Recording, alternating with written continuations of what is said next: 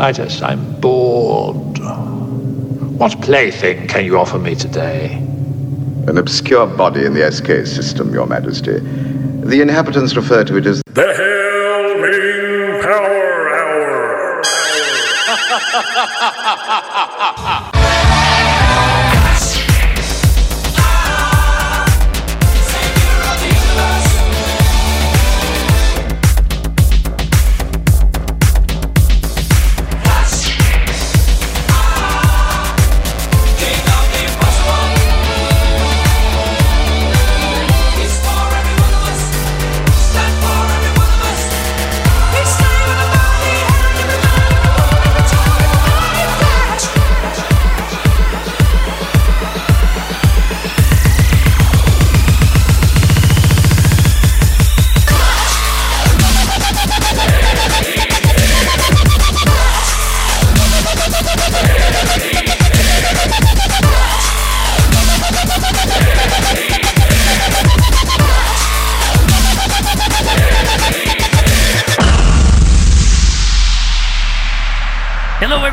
welcome to episode 45 of the Hail Ming Power Hour, where we like to take you and put you in a time machine and take you back to possibly your favorite movies of the time.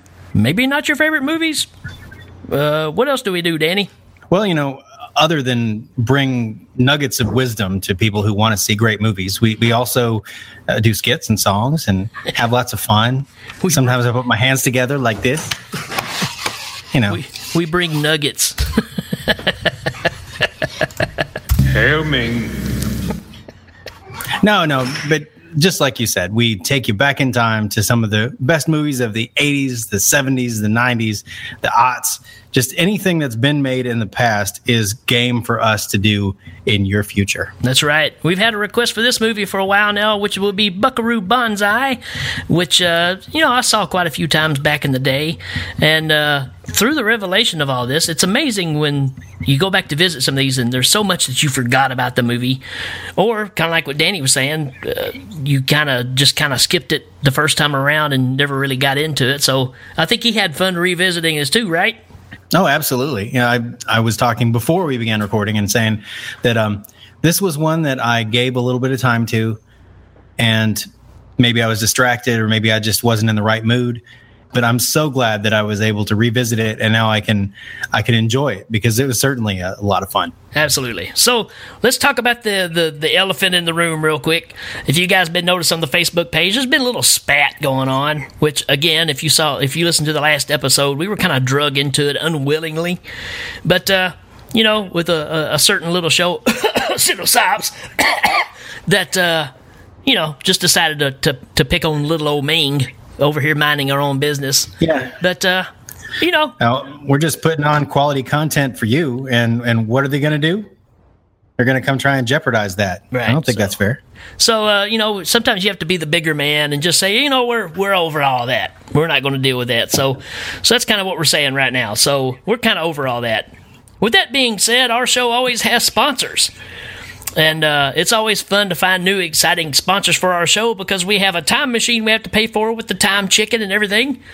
So uh, we got some new sponsors that I'd like to talk about. One in particular is uh, the new one we got. It's called uh, Cinema Psyops Vacuuming Service. Cinema Psyops vacuuming. I, I can't wait to hear this. Yeah. So uh, yeah, just uh, th- you use your own motto there. Uh, basically, if it sucks, it's cinema psyops. That's what I was going to go with. Oh, Hail Ming. Or you could say, you know, if your floors are dirty, uh, th- they're not going to help. uh, they like it dirty. Yeah. So, uh, but yeah, we're over think all if- that. if any- we're over all that. You're done. done. Before we move on to our break time here, we're going to do a little new segment that uh, the fans have kind of requested for us to do because a lot of other shows do it. And it's called uh, What Did You Watch? And we got us a new theme song. Sounds something like this.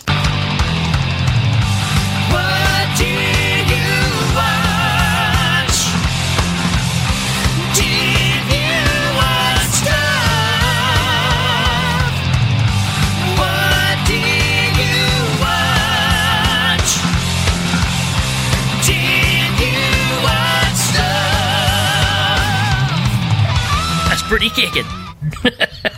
Yeah, that that was great. All I, right.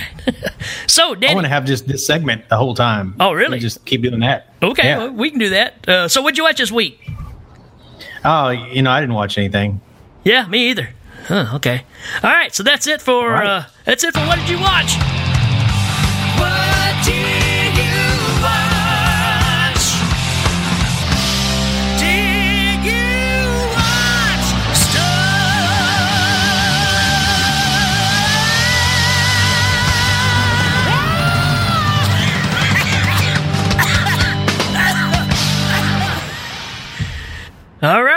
With that being said, folks, we're going to take a little short break. We'll be right back to talk about some Buckaroo Banzai. Be back in a second, folks. The Hail Ming Power Hour is brought to you by Bill Towner, electrician and adventurer. For when your broken light switch leads to an alternate universe. and loyal subjects of Mongo like you. Hail Ming! And now, story time with Christopher Walken.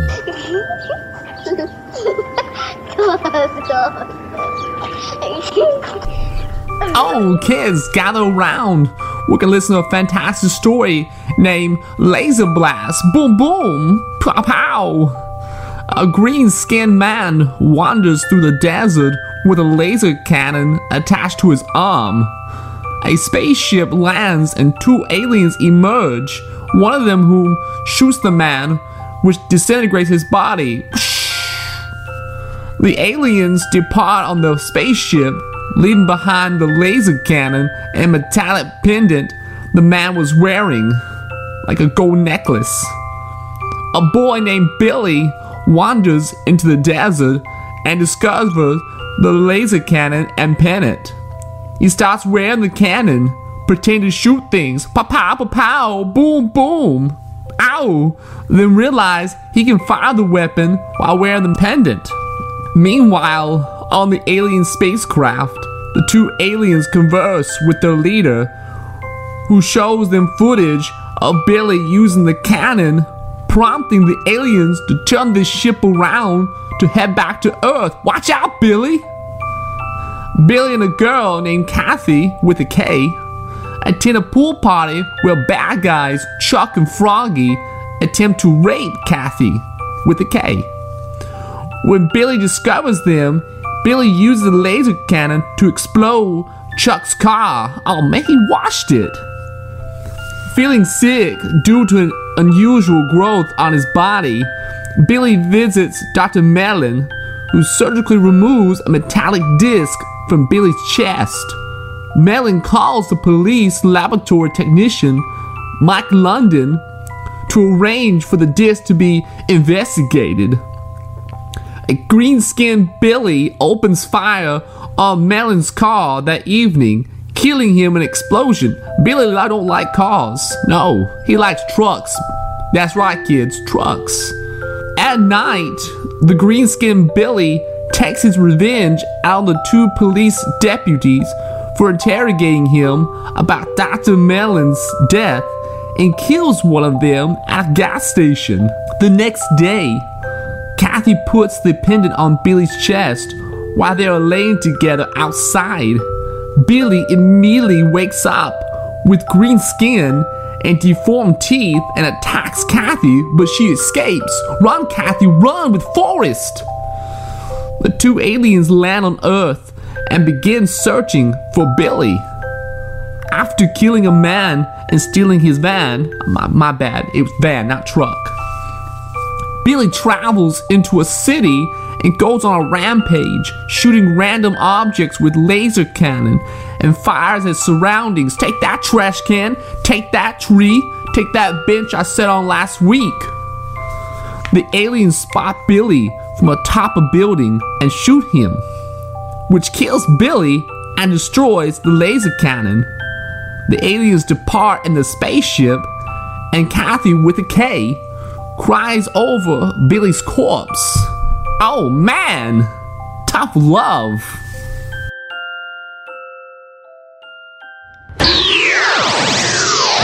All right, everybody, welcome back. So yeah, we're going to talk about the 1980, the 1984 movie. Yeah, I had to find it. The 1984 movie, Buckaroo Banzai Across the Eighth Dimension. In case you like long titles to movies. They had to differentiate it from that non-existent sequel. Right. uh, to make you think that it's an ongoing thing, I guess. So, uh, but yeah, to do that, like I said, uh, about to jump into the time machine, and we do have official sponsors for the time machine. Actually, these sponsors are find, found by fans of the show. I really like that because that means they have to do the work and we don't have to. Yeah, I mean, anytime you have a sponsor that's just willing to throw money at stuff, you send them our way. That's right. So first up, RJ McCready said uh, he found one for us, and the company's called uh, the Curl Up and Dye Hair and Nail Salon, uh, and their motto is "It's sheer heaven." Curl up and die. It's sheer heaven. There's a there's a double meaning in that. Right. and uh, and our buddy the witch, uh, he sent us one as well. It's called the WTF Rockin' Sand. WTF rock and Sand, which their motto is uh, "Let us drop a load in your driveway." Hail Ming.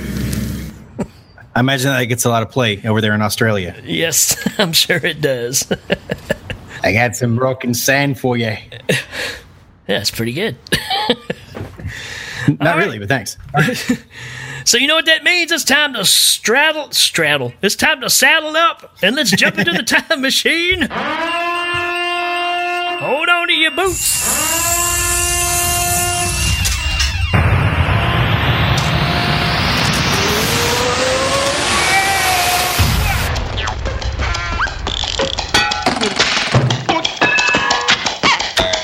Going back in time never felt so good. Look, it's John Lithgow. He's on the wing of the plane. here we are, 1984. I think we've been here before, right? Yeah, yeah, we've been in 1984. I'm sure. I'm sure of it. I, I at least have been here once before when I was 10. So yeah, Buckaroo Banzai, man, this is going to be a good one. And apparently, this movie, uh, the whole idea of it has been around a long, long time, even before the movie's made, because we've got uh, a news announcer from the 1950s giving us a synopsis for it. So let's check this out.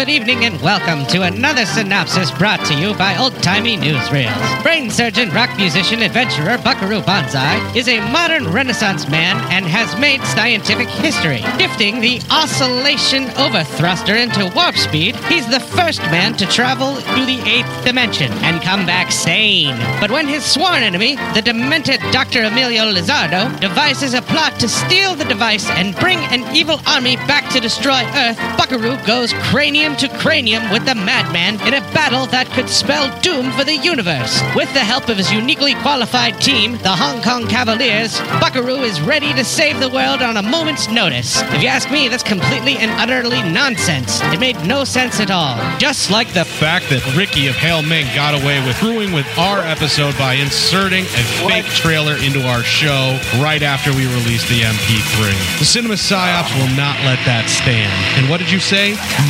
Nutsacks? Right back at you guys. You suck.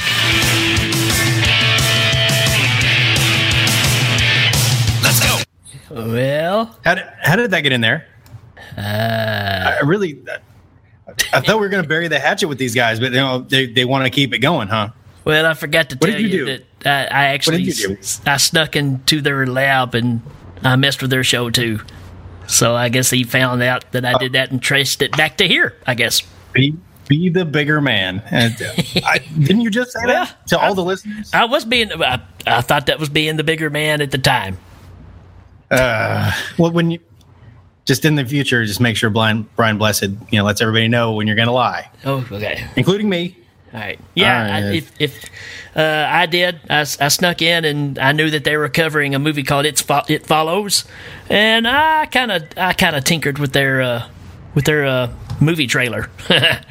Well, you know, you know, they started it anyway. Yes, so they did. That's it. So, uh, So yeah, I mean, they, they sent us a voicemail. You you meddled with one. It should have been even at that point, right? right. Well, And now that now they're back on. Now that the score's back on. I got my abacus right here, and it looks like the the score is tilting again.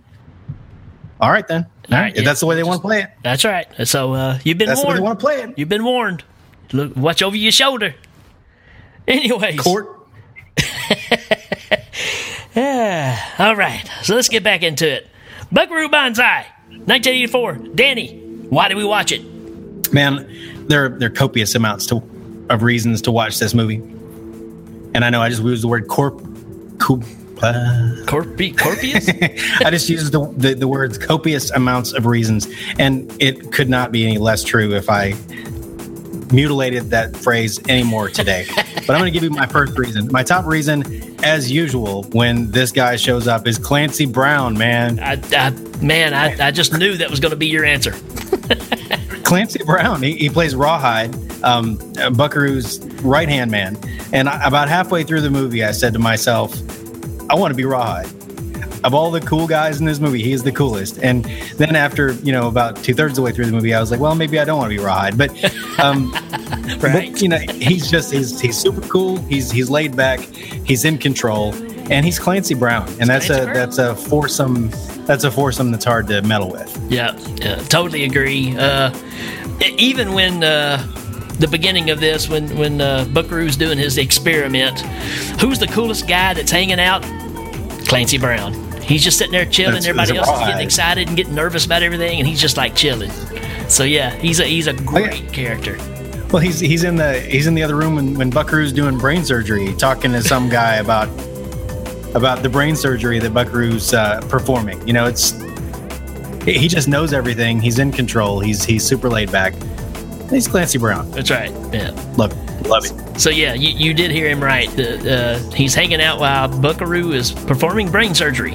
There's nothing that Buckaroo cannot do. That's that's what's pretty interesting about this character, uh, and we'll get into some of that as we go along. But for me, the no one reason for me, I gotta go. I gotta go with John Lithgow, man. Uh, you want to talk over over the top crazy bad guy?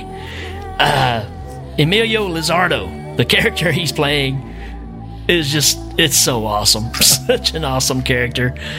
Uh ridiculous, chewing up the scenery. It's it's Lithgow. I mean, that, Yeah, absolutely. He is he is Dr. Emilio Lizardo, and then uh, after a an ill-fated uh, uh, lab attempt to do the same experiment that uh, Buckaroo succeeds doing later, he ends up in the eighth dimension, just halfway, and somebody gets into his brain, and he's also John Whorfin, kind of the uh, the Hitler of the uh, of the aliens in the eighth dimension, and you know, so he's he's been kind of plotting his his revenge and return to his uh, his dimension to take over there. And as both of these characters, you know, like but before that, he's like drinking wine with his associates, and and I, I love that whole sequence because you know, and he's he's gonna perform this experiment, and it, one of the guys is like, "Wait, no, it's it's not ready, it's not ready," and he's just ignoring that guy. you know, it's like gets to the thing, straps in, puts on the goggles, and says, wait, it's not ready. It's not ready. has to run back and try and make it ready real fast, and of course it, it, it fails on him. But that whole setup is just hilarious. It's like something. It, it could almost be a silent movie. It's so over the top, he, you know. he is. He, I mean, it's it's it's downright ridiculous what this character is. But you can kind of say that about this whole movie. So we're going to do a failed attempt to even try to explain what this movie is. If, if you're not familiar with this movie, you've got a a rock and roll band scientist, brain surgeon. Yep. Uh, that has a team that works for him, and one minute he could be playing a gig, next minute he's doing brain surgery, next minute he's you know driving a car that that drives through different dimensions and you know finds aliens. Right.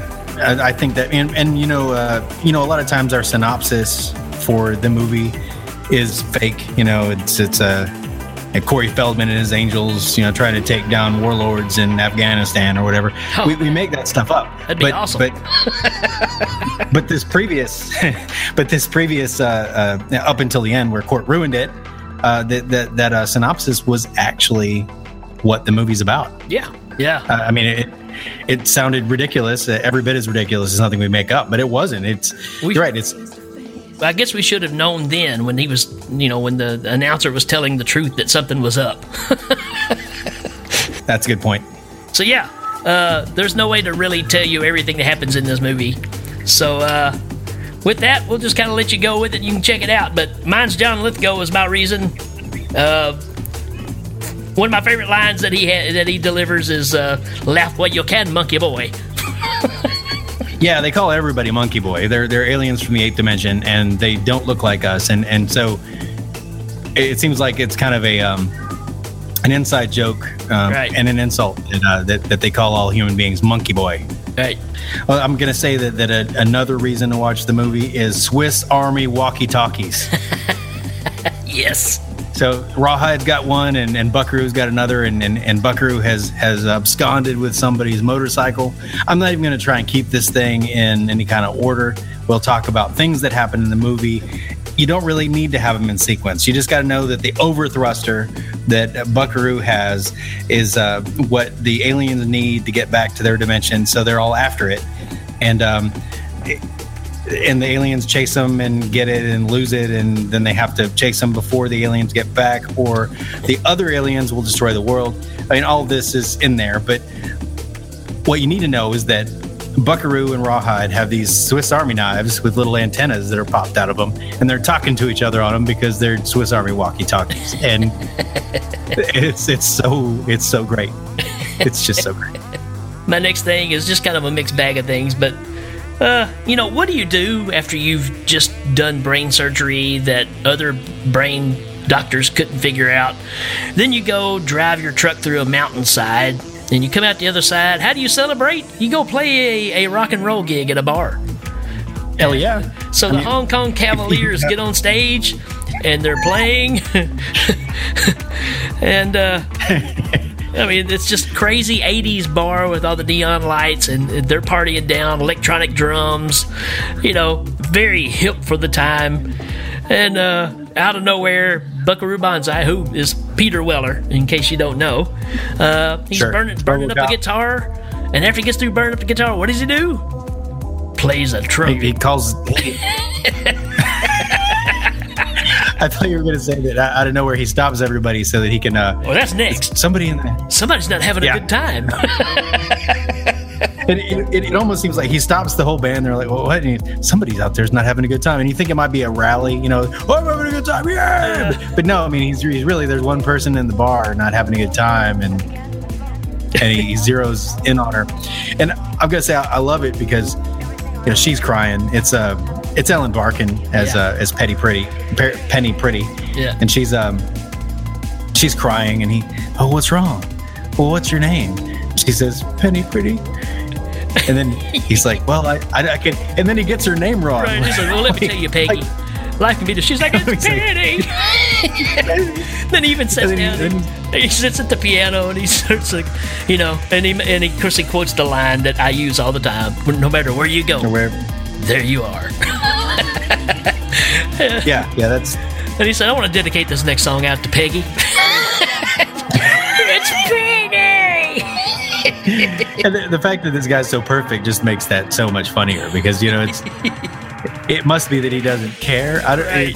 I think But that's it's, the um, truth of it. He just, he just doesn't care. Oh, it's fantastic. I, I agree 100%. I was I'm going to say that here here's something to watch for and it could be a reason.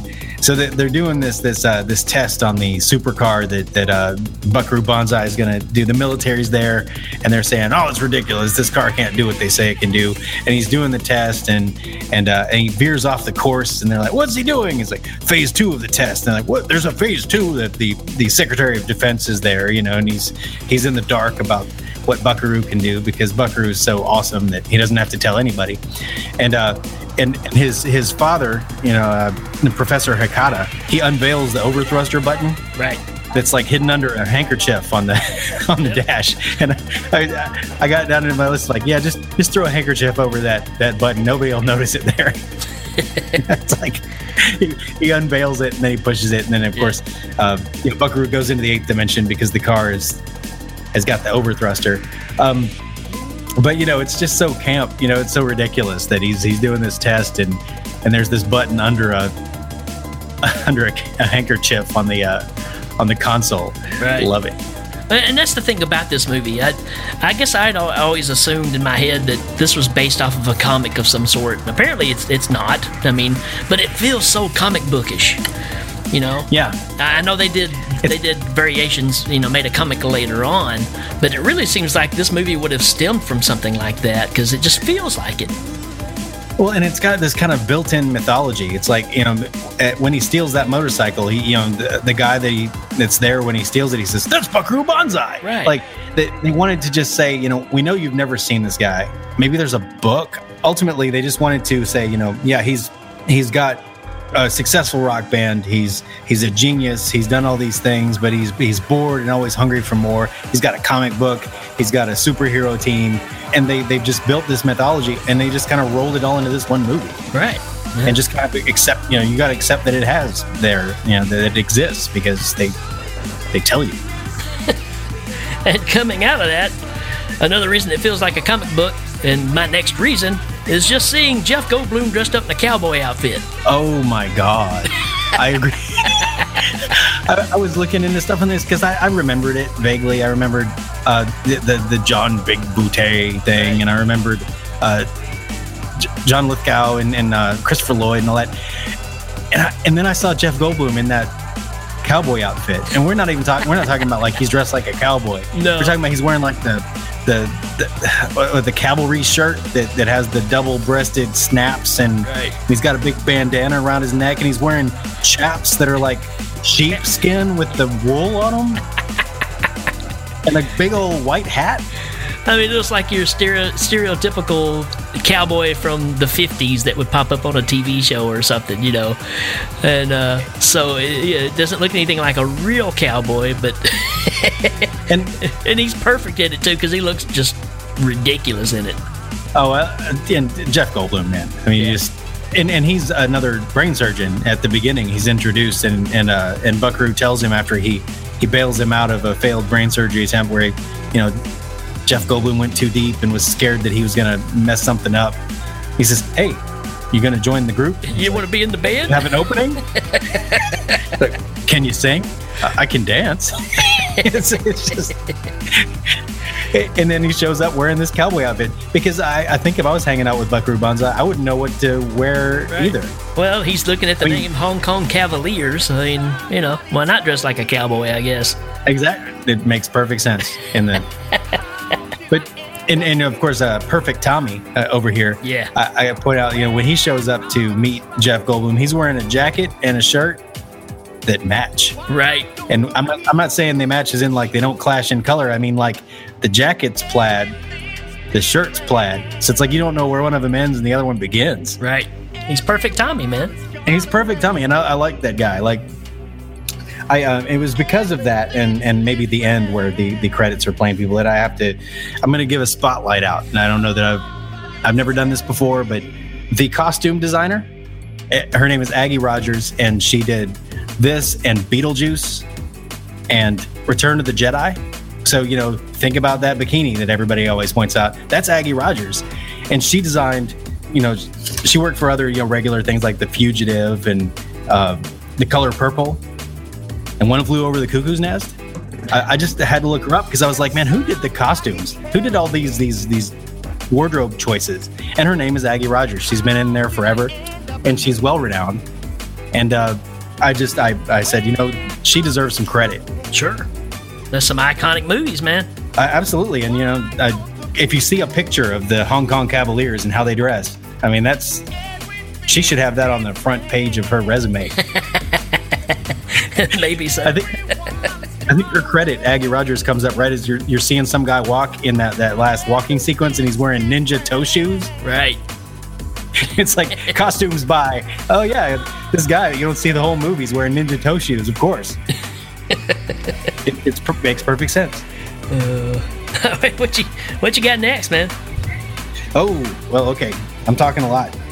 That's all right. Um, coming up next, Ellen Barkin, man. I have to agree. I've always liked Ellen Barkin. I think she's very uniquely beautiful, and uh, she is just incredibly sexy in this movie. I I can't disagree. Uh, that- So- this is probably the first time I saw her was in this movie that I can recall. And uh, yeah, I'm- Maybe the first time I saw her was in Switch. I mean, I, I saw this before I saw Switch, but yeah, she's a reason for sure. I mean, Oh, she yeah. plays Penny Pretty. Uh, she is a, a dead ringer for his uh, his wife that is not there yeah, Buckaroo's wife. for some reason. They- Did she die? I, I don't know that they ever say exactly what happened. I think that's what he says. I think it's basically what he says. There are a couple of times where people say, "Oh, it's Mary." No, it can't be. You know, and so it made me wonder if you know she was just gone or not because, like, well, but yeah, I mean, she's a a, a missing twin of his of his lost wife, and so immediately he feels this connection. He's also she's also the one that he gets her name wrong when he yeah. sings to her, but uh, he doesn't call her his wife. This next song goes out to Peggy. Baby. It's great. Yeah, but yeah, Ellen Barkin as Penny Priddy, it's awesome. Uh, just bringing all these names out. The next thing I had on my list is it's just basically a who's who's of '80s greatness. I mean, you brought up some names on ago. You got you got Peter Weller, you got Clancy Brown, Ellen Barkin, uh, all your bad guys. I mean, John Lithgow, Uh, Vincent Chevalier, I mean, everybody in this is somebody. Dan, Dan Hedaya is in it, man. Right. El, Pre- El Presidente himself. So I mean, this movie's got everybody in it, and unless you're really looking for it, you don't. It's not like a showcase of them. They're just playing these characters, and it's so easy to forget that that's you know who these people are in this movie, and that's just a sign of, of the greatness of, of the people they put in these roles. Uh, it, it's it's a who's who, man. It's got everybody in it. Tied into that, all of your bad guys are named John. John Big Booty, all these other names that come up. But there's a scene where they pull up all the names that belong in this group, and I actually paused it just to get some of them. There's some John Manyjars. exactly. It's the first one I've got. John Mini Jars, John Little John. I mean, there's all these stupid names on there, man. John Smallberries. John Smallberries. so yeah, my next reason is the Johns. Yeah, yeah. I, I agree. It's it's it's another one of those weird things. It's hard to keep in line when you're talking about this movie, and I know I've been jumping all over the place, but you're just gonna have to watch it to believe it. And and yeah, there's this scene where they're they're kind of investigating the bad guys and trying to figure out what's going on with Yoyodyne Propulsions, which is the uh, the the firm that you know that, that is turning out to be the source of all the uh, enemy goings on, and they end up looking at all these people who uh, applied for social security cards at the same time. Their names all start with John. Their last names are all crazy. Yeah, it, it, it's a great scene, man. It's it's you know just the fact of everybody would name be named John, and the fact that like you said they pull up these records and they're looking at all of them. It's a ridiculous scene, but I love it. I've got a lot of really weird little nuances it, that, that I've got as reasons to watch it, or, or things to look out for. Maybe, maybe I'll just say overall, the reason to watch this movie is because it's amazing, Well, there you go. and and it's got it's got great actors, and the plot is kind of incoherent, but lots of fun. But there are all these little things in it that, that prove that, that somebody just had a master plan. You know, it, it doesn't look like anything was left to chance. Everything's very deliberate. It's funny that you say that because you're exactly right. You kind of give a pass to the plot because you're like, yeah, this thing's so far out there, it doesn't even really matter. Just enjoy it. And I don't think anybody ever really gets hung up on the craziness of what's going on. You're enjoying it because it moves at a fast pace. There's always something weird going on. You're trying to figure it out. So trying to stick to a, a solid plot doesn't really matter. Yeah, yeah. I mean, Just just watch it for the spectacle. Yeah. And you know, that being said, the, the special effects at the end of it are are not the best, and they're not the worst, and they're they're kind of what I remember as being a kid. Oh, spaceships, you know. Right. But that's the part that you just need to, to get past because so much, uh, so much of the movie up until that is just so amazing. Right. You know, like one of the things they they've got Penny Priddy and uh and they're they're interrogating her. You know, they're gonna put honey on her and let these ants, you know, chew on her skin and and they're they're they're reveling and they're about to do this. But in the background, there's a portrait of an alien and an alien kid, like on the on the door. Yep. Like it's like somebody's family photo, and it's like a walleye picture. Like it's it's real weird around the edges and and it, like real big in the middle. And it's like, what is that? What- what is that? You know. It, it- it's little stuff like that, like like um you know, and and uh, speaking of portraits, there's a portrait of of uh of Emilio Lizardo and his mom next to his bed at the um, Right. at the asylum. Yeah. You know, just these next to his his stack of of, of trade paperback books in his sty of a of a room there. It's just where, where he's shocking himself. yeah. Yeah, they take away his TV. He's, he's just uh, using too much man. electricity. I actually had it on my notes too. You you brought it up, but I had I had honey roasted Ellen Barkin. yeah. But I mean, it's it's all these little things. It's hard to say. Well, and this is why they're there. They're just there. Yeah. And, and I'll give you one of those prime examples right here. My reason to watch this movie? Bubble wrap glasses. Bubble wrap glasses. Yeah. That's the only way you can see the transmission from the black aliens. Yeah, the black lectroids. So they got red lectroids and black lectroids, and they kind of hate each other. They're in a civil war. That's what's going on in this other dimension, and that's why they're coming back here, I guess, to to get their commander to come back and help defeat one side or the other. But uh, yeah, man, bubble wrap glasses. Bubble wrap glasses. I agree. The um, the black electroids. You know, they send down that uh, transmission, and everybody's got to wear the bubble wrap glasses in order to see it. Yep. And uh, and they're they're bubble wrap, man. It's Stuck around the back of your head. Yeah, you look at Sure. it and think, was, was that supposed to be something something that people just didn't know what it was back then? No, man, it's it's bubble wrap. So since we when, since we brought up the black and red aliens, I've got a you know w- one of the reasons to watch is when you get to Yoyodyne, where where all the uh, the aliens are hanging out, and, and the red aliens are all super lazy, and they like to eat Fritos apparently because there's Fritos everywhere. Um, and uh, and John Lithgow as as John Whorfin is uh is giving them all a pep talk. Oh man, that's the best. and I know the, the, the line where they say, "Yo, when are we gonna get back? Real soon." That's the line everybody knows. But but right before that, he says, "Blacks are on this planet here in New Jersey, here to destroy us." and he doesn't say black electroids; it's just blacks. And I was I was looking, I was like, "Oh man, just oh goodness, it's But that was the best because like, where are we going? Planet 10. When do we want to go? Real soon. I love. this is another reason I have. It's just the fact if you get a, a you get some shots of what it's like on Planet 10, and you get the where they're sitting them in the real tall chairs and the real tall tables. They're just up in the air and they're just sitting there like playing chess or something. Yeah, like just just multiple sets of chairs with tables. Every one of them just has two people or two electroids there. Yeah. So just weird, oddball stuff. Visually, it pulls you in. Story wise, it doesn't really matter because visually, you're seeing something you've never seen before. I'm going to say a reason to say this, and I think this is masterfully done, is right after the Secretary of Defense uh, has the foreigner shrouded in mystery speech. One of the uh, uh, president's advisors comes in, and it's Yakov Smirnoff. right. and, and he's not hiding an accent or anything. It's like, all these foreigners shrouded in mystery. Uh, I think that Buckaroo Banzai's men are a, are a liability to our, our future success. Oh, oh, here comes your advisor. And it's Yakov Smirnoff, probably the most 80s Russian ever.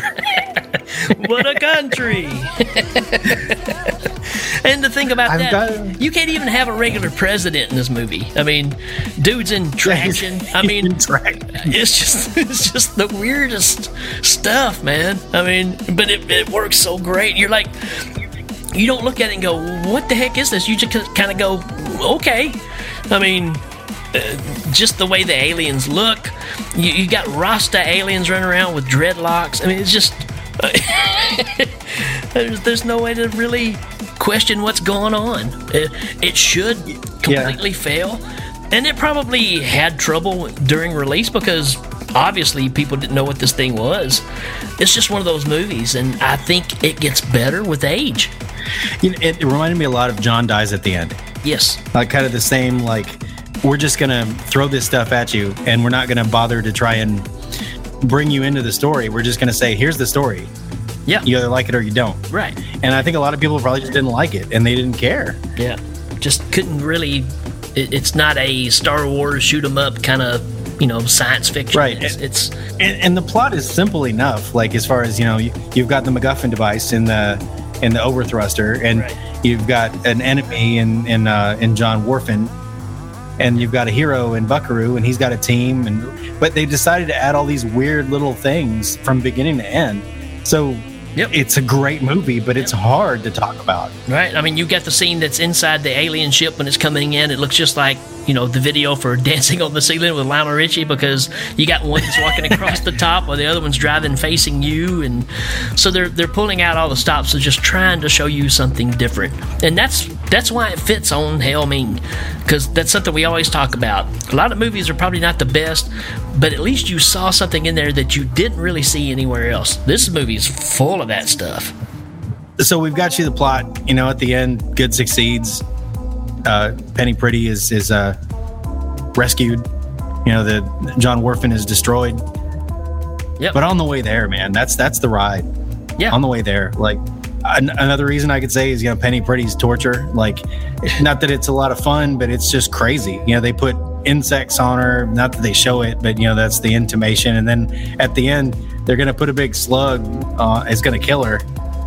And uh, And it's, I mean, it's just a slug. I mean, it takes forever for it to get there. So it's just like, why Right. don't you pick something that that, that you can set at the end of this rail, and it's going to take you know forty five minutes for it to get there. you know, and John Bigbooté, or you know, he, uh, J- uh, which is Christopher Lloyd, he, he says, "Come on, let's go." And and uh, and Vincent Chevalier, who's John O'Connor, says, "But I thought we could kill her." And he's, "No, let's go." And before he goes, he he prods the slug so that it'll start going toward her mouth. right? And that's and and then you know you'd think, well, you know, while they're doing other stuff, they'll show the slug get closer and closer. They show it once, Yep. and then and then uh, Buckaroo Banzai comes around the corner, know, like and grabs it and throws it across the room. That's and it. I mean, just like that. That's it. Like, yeah, it's like, oh, okay. I guess It's not like if he touched it, it would you know poison him or something. He, he's, so it's like, well, what would this slug even I do? think if it even- to her? I, I think even even uh, Jeff Goldblum's there with him, you know, or New Jersey, right? And he's, he says, uh, he says, "Don't touch, don't touch it." like you don't even know about that thing. Um, it, I guess it didn't matter. Like he, I thought it was going to be one of those like sawmill things, you know, somebody's right. tied to the to the log, you know, and the, this the saw is slowly sawing through the middle of the log, and then they're going to switch it off and turn it back on, and get, you know. But no, it really he just came around the corner and stopped it.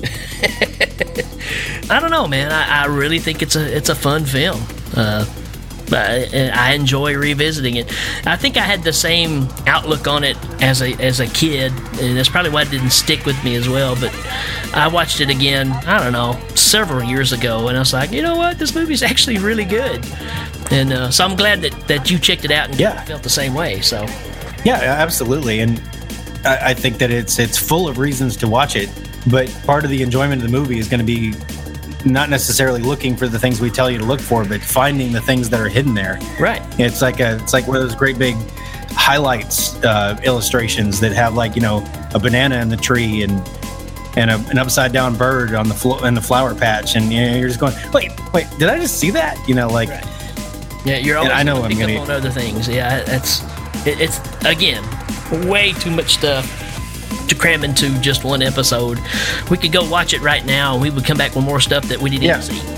So when it's got so much swagger, you know, I, I think ultimately it's just done with so much swagger. yeah, It's like I don't care that you don't get it. I don't care that these characters are, are all wearing ridiculous costumes. I don't care about any of this. It just it just throws it in front of you and says, "Watch this movie." You know, and, and I, I think that's that might be why it failed, but it certainly should be why it succeeded.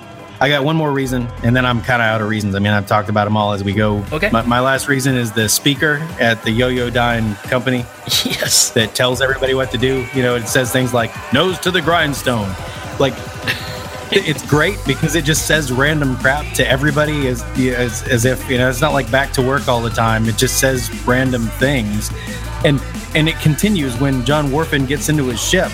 It's still telling him it's like you need to bank now. Right. Dip the. It's still yelling at him to do stuff, and I love that speaker because it's just it's another really weird like element of the movie. Like it's got some kind of life coach Right. speaker system. Well, it's kind of like uh, the whole idea of they live.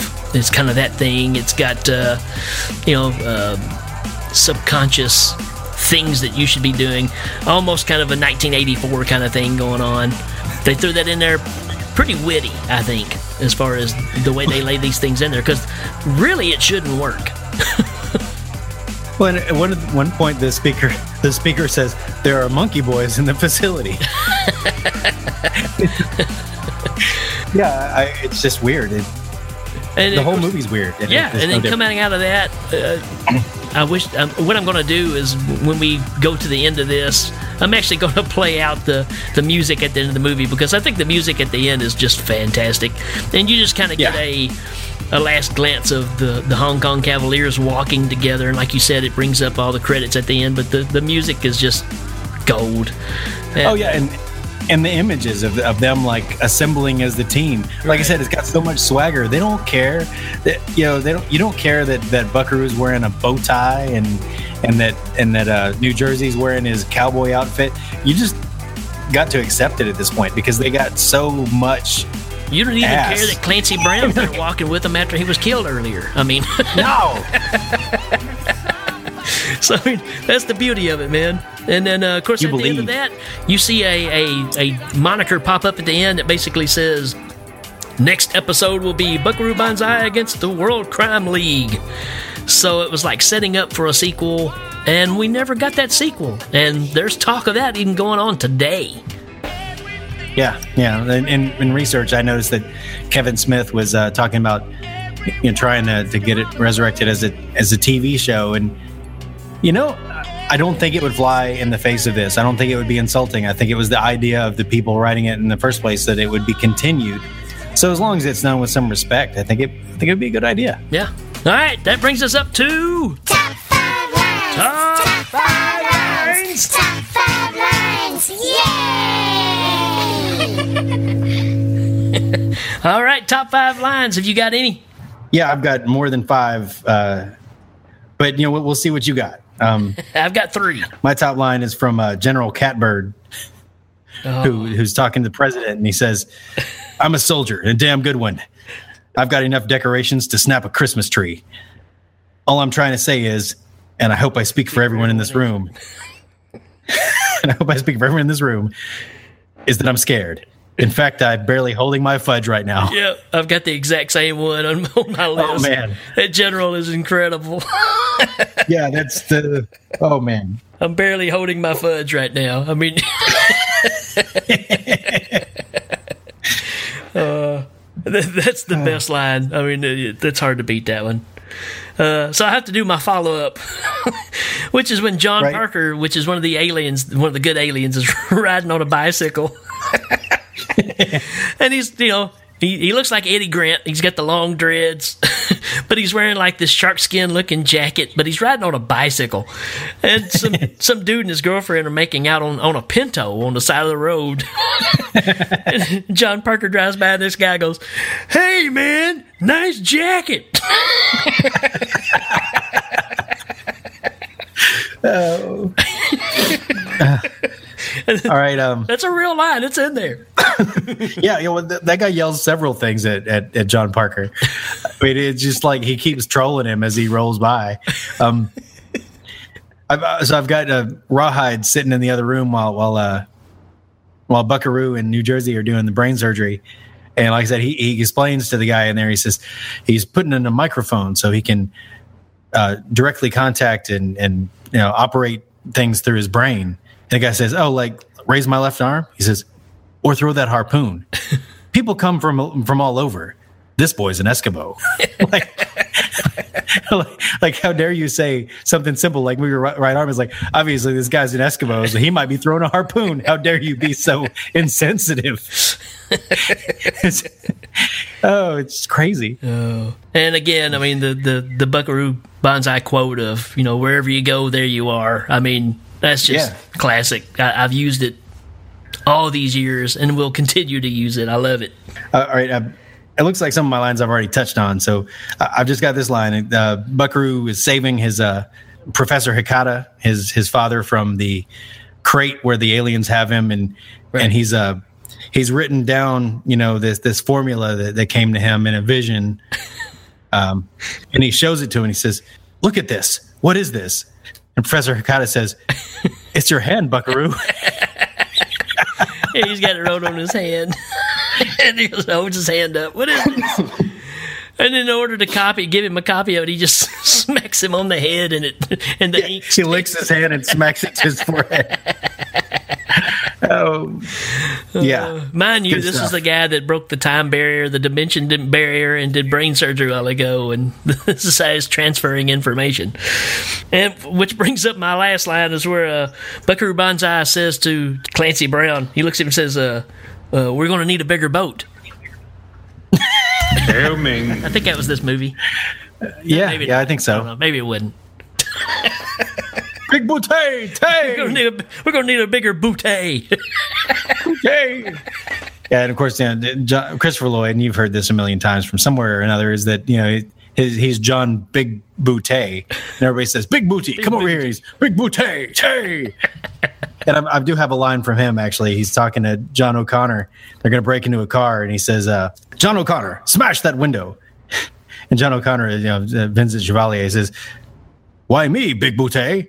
He says, "It might be booby trapped." right, I do remember that. like, why don't you smash it? It's like, well, because I might get hurt. so you do it. I also have to say that a, a reason to watch this movie is all the neck breaking. oh yes, Well, Like, like anytime you got a character that's really pretty much outlived their purpose in the plot, one of the aliens or one of the good guys is just going to grab him and in that 80s neck break that instantly kills. And it, it's amazing. And, and you have to do just a quick shout out to the whole news conference they have too, and they're all at the tables, and he's got Yeah. the little alien right there in the jar that was that was on the on the the bottom frame of his car when he went through the dimension and all that stuff. That whole scene is just great. And he's like, if I didn't go through dimensions, then how did I get this? It's alive and it's from the other dimension. It's like, but you didn't really prove anything, but there's the, and everybody's like, oh, ooh, Yeah, it's great. it's Buckaroo Banzai. All right, that brings us up to Rating time, time, time. rating time. What do you give it, big man? Man, I'm going to have to say that Buckaroo Banzai gets from me, he gets uh, five visits from the rug suckers. All right, I'm gonna give. I'm gonna give it. Uh, I've got two things I'm gonna give it. I'm gonna give it uh, 28 floating presidents and 400 pair of bubble ga- bubble wrap glasses. 400 pairs, you say. Yes. Well, what does Brian Blessed think?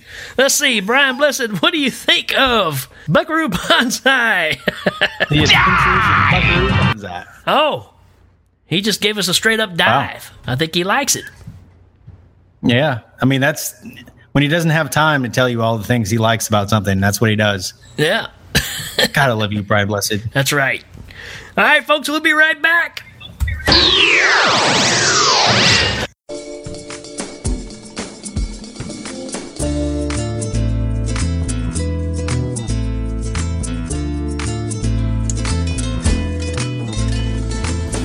He is a samurai super scientist rock star in a bow tie. He makes overachievers feel lazy. Why does this man drive through a mountain? Because he can. He performs brain surgery as an afterthought.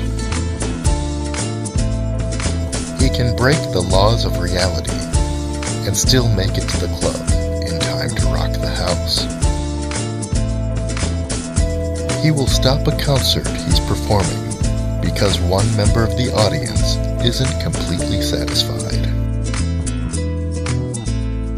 He has a friend named Perfect Tommy who seems flawed next to him. He can translate interstellar messages with nothing but bubble wrap. He found alien life forms from the 10th planet on Earth and kicked them in the nards. He was able to break an interdimensional alien camouflage technology with a lick and stick tattoo. He outlived an immortal. He found love with a beautiful woman, and then did it again with the long lost twin sister she never knew she had. He puts the president on hold. He never drove a motorcycle until somebody said he can't ride one. He has a series of sci fi superhero comic books that are autobiographical. He has a watermelon hooked up to a generator and won't say why. He spins his guns like Robocop because he is Robocop. He was born when the 80s wished really, really hard. Buckaroo Banzai is the most interesting man across the eighth dimension. Be mean. Because remember, no matter where you go, there you are.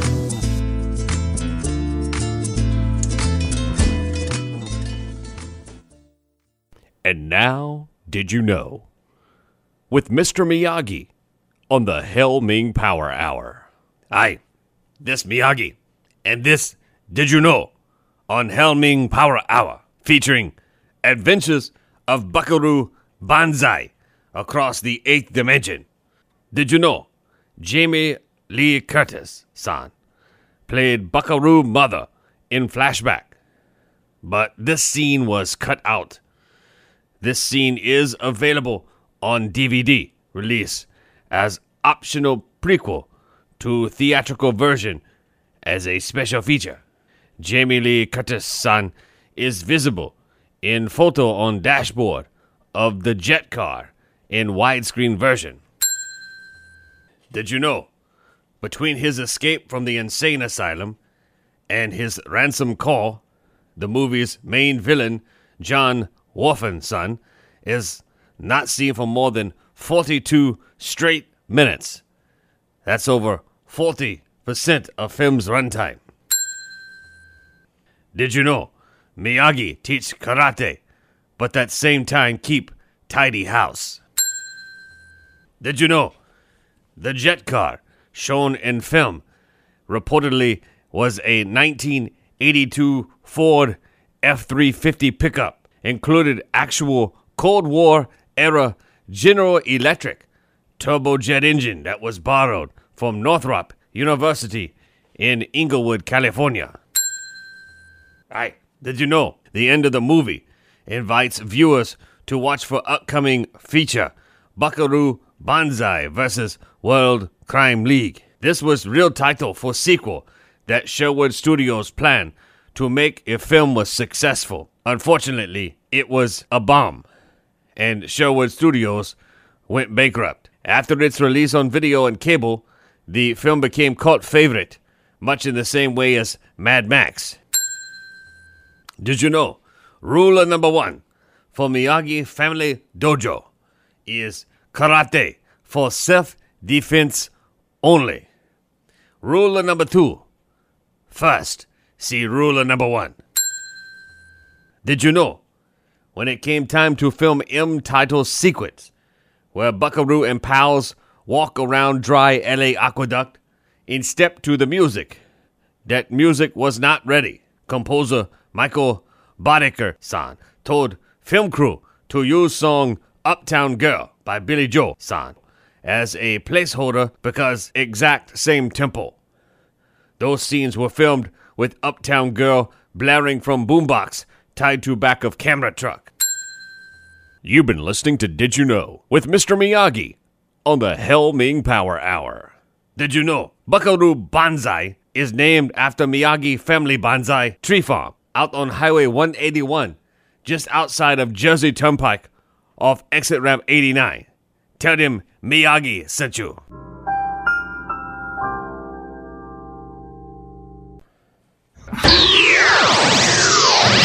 All right, that brings us to the close of another episode, another fantastic episode, I think. We know that we were kind of bouncing all over the place with this movie because that's the kind of way this movie bounces. Um, there's no good way to describe this and go step by step through it. You just have to check it out for yourselves. I don't think you'll be disappointed at all. Yeah, I don't. I don't think so either. It's it's a unique experience. When you finally just come out of it, you'll say, "Well, that's something I've seen, and that's something that I can forever tell other people." You know, if you think you've seen crazy, well, check this out. And what's weird about it is because you're seeing so much visual stuff, there is a lot of dialogue, and it's easy to get lost because of that. But you really have to stay with it. It's not a movie you can throw on and just nonchalantly be checking it out while you're folding clothes, whatever. You actually do have to pay attention, or you will be totally lost. and maybe that was the problem I had with it before was that I didn't give it the attention it deserved, and and for that reason, it wasn't the movie; it was me. Right. Yeah, man. I, I recommend it. I, I think it's a great slice of 80s Americana, I guess, or, or whatever, Planet Tinia. right? I- mean, and just for the cast, you know, if you if you want to look at it and you're not sure and you need a reason, just check out the cast. It's got everybody in it. Yep. That every every excellent supporting actor that you've ever seen in something is going to be in this thing. Yep. And Totally agree. Yep. So yeah, man, I totally totally think you should check it out. So, with that going on, don't forget to check us out as well on all the outlets that we are on. Don't forget Stitcher, Google Play, what they now call instead of iTunes, they have a specific thing called Apple Podcast now. Uh, it's still iTunes. They just try to fancy it up, I guess, to give it a little bit of separation. But uh, everywhere that you listen to podcasts, we're there. So just click on it, check out the older shows, SoundCloud, all those good things. And uh, we just want to keep continuing making good shows for you folks.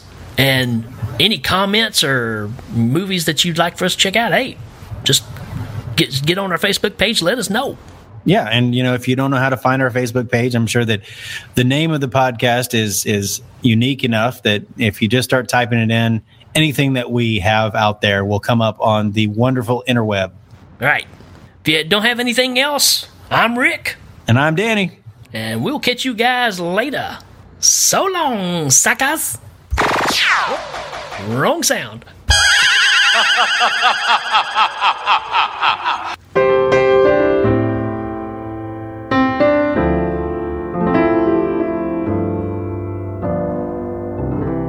The job requires the right team. Are you on the right team at school, at work, in a pinch? Having the tools and the talent are a magical combination that can save lives and move mountains. When it's time to win that fight, you'll want to assemble your very own Hong Kong Cavaliers. Have at it, Buckaroo. And remember, actions speak louder than catchphrases. Good night, everybody.